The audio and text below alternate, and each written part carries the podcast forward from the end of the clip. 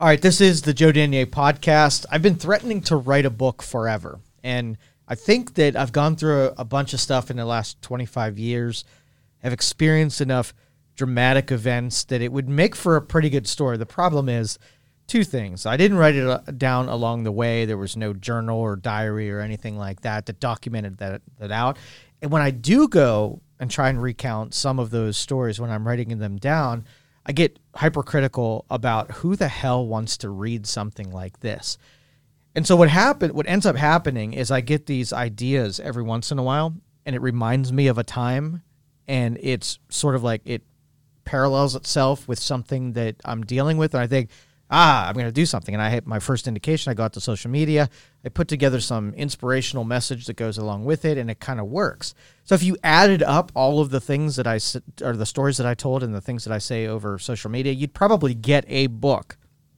But uh, I'm going to start telling some of these stories audibly through this podcast, and so it's going to be a little bit of story time. So that's a little the the premise, and uh, you'll get many more of these because there's hundreds, if not thousands, of these little instances of things that not everybody gets to experience. So here's today's story.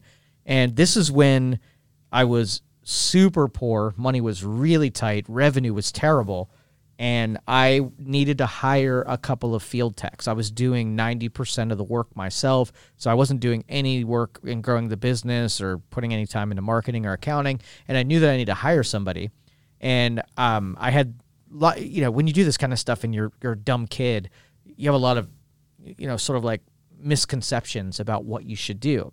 You look at other people, you try to emulate them, but if you don't boil it down and get an understanding for what you're emulating, you end up doing a lot of bonehead things just because you don't understand them. And one of those things where I said, okay, well, I got to hire somebody who's me. I'm going to go buy a car, right? So those field techs that I need to go do these service jobs, they need a car to get around on, and I got to supply that, so I need to go buy a car.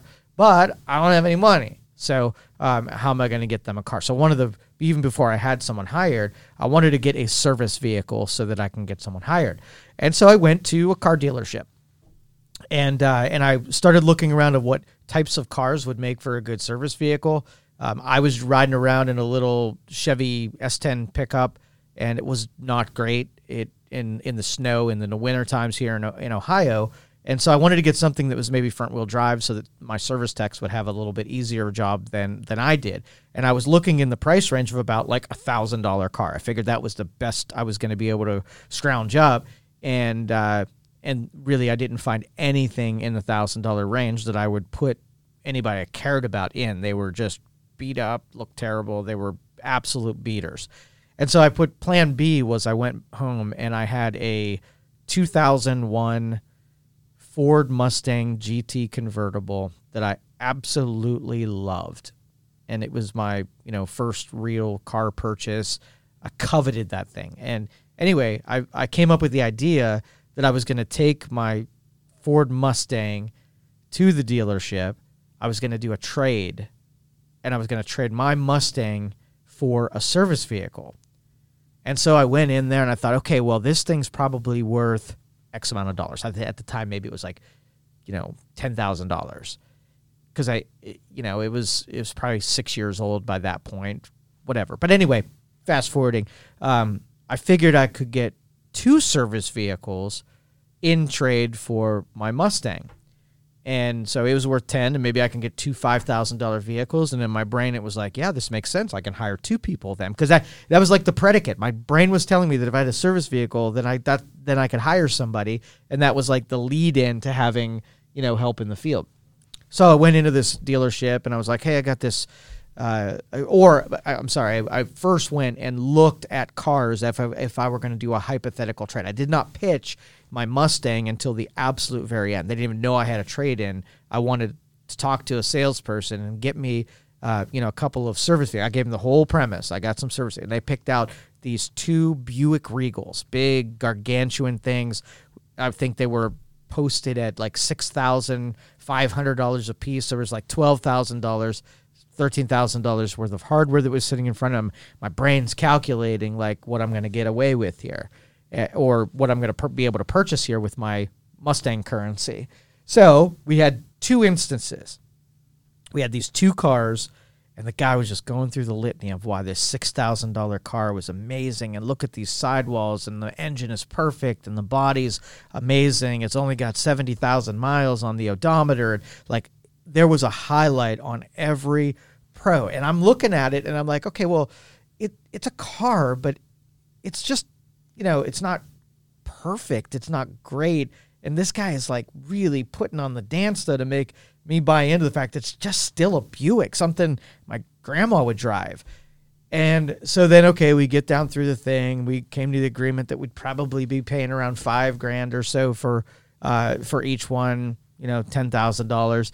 And then, uh, so then we did the dance. I was like, hey, and how I intend to finance this is I have a Mustang that I'd like to trade in against these two Buicks. And so I pulled in my Mustang and I watched this guy do the same dance, but on the other side, where when it, he was talking about the car he wanted to sell me, it was the best car that I ever I, I could ever picture.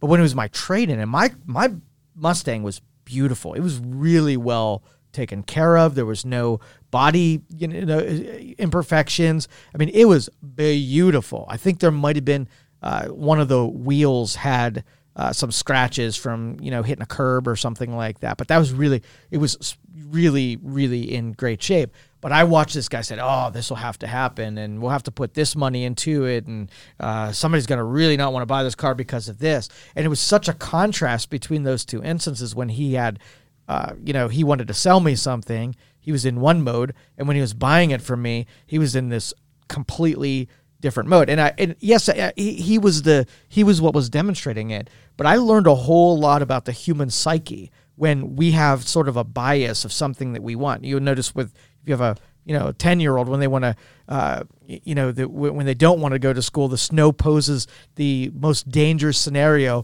for the survival of human beings right but then once if you want to go sledding then same conditions might be perfect for going out into the elements and doing a sled riding day. And those two things can happen in the exact same day, but depending on how your brain's framing it, how much you want something is dependent on how uh, you will present it and how you'll feel about it. And you won't feel the conflict or contradiction in your own head. And I wanted to develop that contradiction. I wanted to be able to have a, a gauge inside of my brain that made me know when I was only saying something because I wanted something. And those of you following the story and want, want the end of it. So we, we ended up setting down. And um, after going through the process of the Mustang, they made me an offer for the a, a, a clean swap out between one of the Buicks and the Mustang.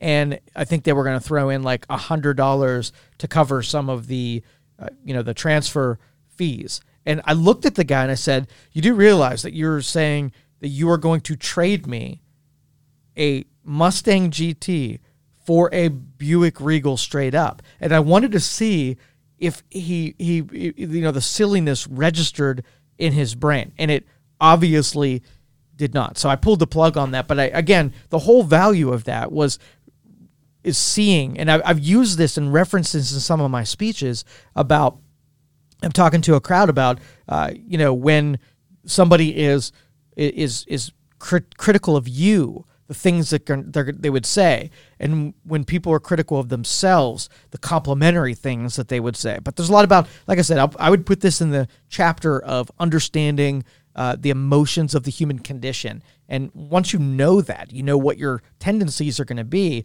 All you really have to do is identify when you're in those modes, and that way, that way, you know, if you're like um, you know, if you're a little bit too forgiving with yourself when you want something, or you, you know, you you're you're critical of you, but then you're a little overly critical and and and hypercritical when you're talking something you don't want or another person. But anyway, cool story, and this will be one of many. I'm sure I'll come in here and tell you about uh, through the interesting lens of Joe Daniel's life. So next time on the Joe Daniel podcast.